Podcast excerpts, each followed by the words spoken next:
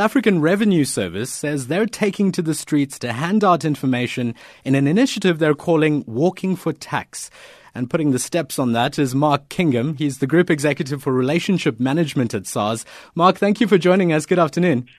Good, good to be with you and your listeners. So, uh, you know, I was curious about your title, and I'm sure our, our listeners are too. What do you do at SARS?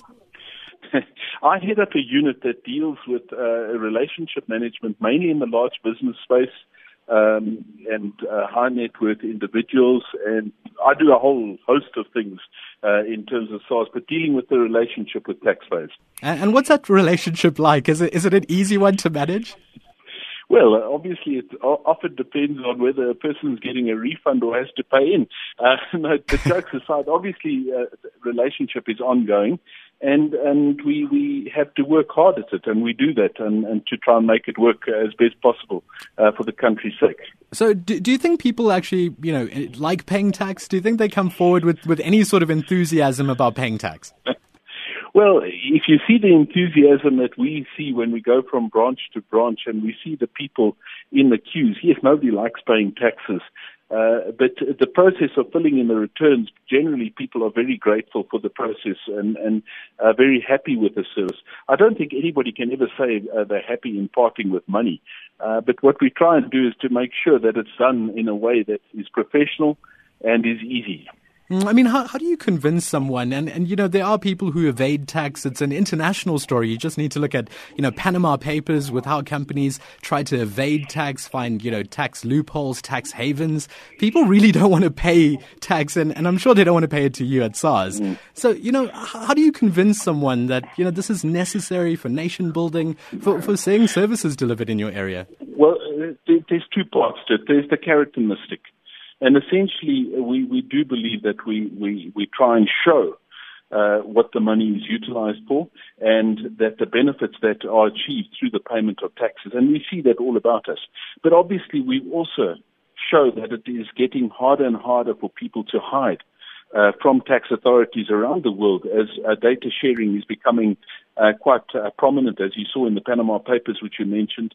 But even internally in South Africa, we're getting a lot more data from our financial institutions and all other uh, sources that, that we are utilizing to make it more and more difficult for people to evade paying their, their fair portion. So a, a, carrot and a stick approach, I guess, is, is what we could call it. E- everyone doesn't have to pay tax, though, Mark. So what's the rules about that? How do we know if it's us? Well, essentially, let's deal with it because today is filing season for returns. So the filing of a return is not necessarily linked to paying tax or not. There's an obligation for people if they earn uh, a salary or a business income, etc., to consider whether they should submit a return a person who earns less than 350,000 Rand from a single source as salary does not need to file a return. And I think it's important that we emphasize that there is no need to come to SARS or to go on e-filing if you're earning less than 350,000 Rand from a salary from a single source for the full year. Uh, and you have no other income. That's that's the most important. But if you do have uh, a, a salary in excess of that, or you've got a car allowance, or you've got business income, or you've got taxable interest, you, you are required to come and submit a return either on e-filing, which is the preferred channel, or at our SARS branch. Hmm, and, and what's the deadline? Because I think, you know, that, that's the one everyone listens to, right? What's the last day I could do this? The, yeah, the last day. But interestingly enough, it may, may just go back. Uh, more than 60% of people actually got refunds if we go and have a look at last year. Last year, we refunded 15 billion to individual taxpayers. So a lot of people are actually getting refunds, so they want to do it earlier.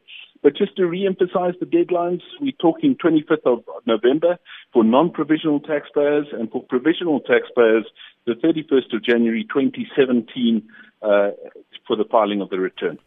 Just one last thing, Mark. I mean, how, how, are you dealing with, with the phishing and scams that go around at this time of year? I mean, it seems almost as soon as SARS release a press statement saying, time to pay your tax, there's a scam out there also trying to get us to give their, our, our money up. So how are you dealing with that?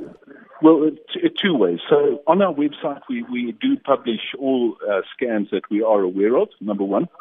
And secondly, we, we do tell people that if you've got any uh, person referring to another bank or asking for bank details or something like that, it is not SARS. SARS does not do that. and we do not refer to that at all, uh, to, to bank details being submitted to SARS, etc. Thank you very much for joining us. Uh, that's Mark Kingon. He's joining us from SARS, where he's the Group Executive for Relationship Management. 23 minutes to 1. 105.7, the home of SAFM in Cape Town. Cape Town.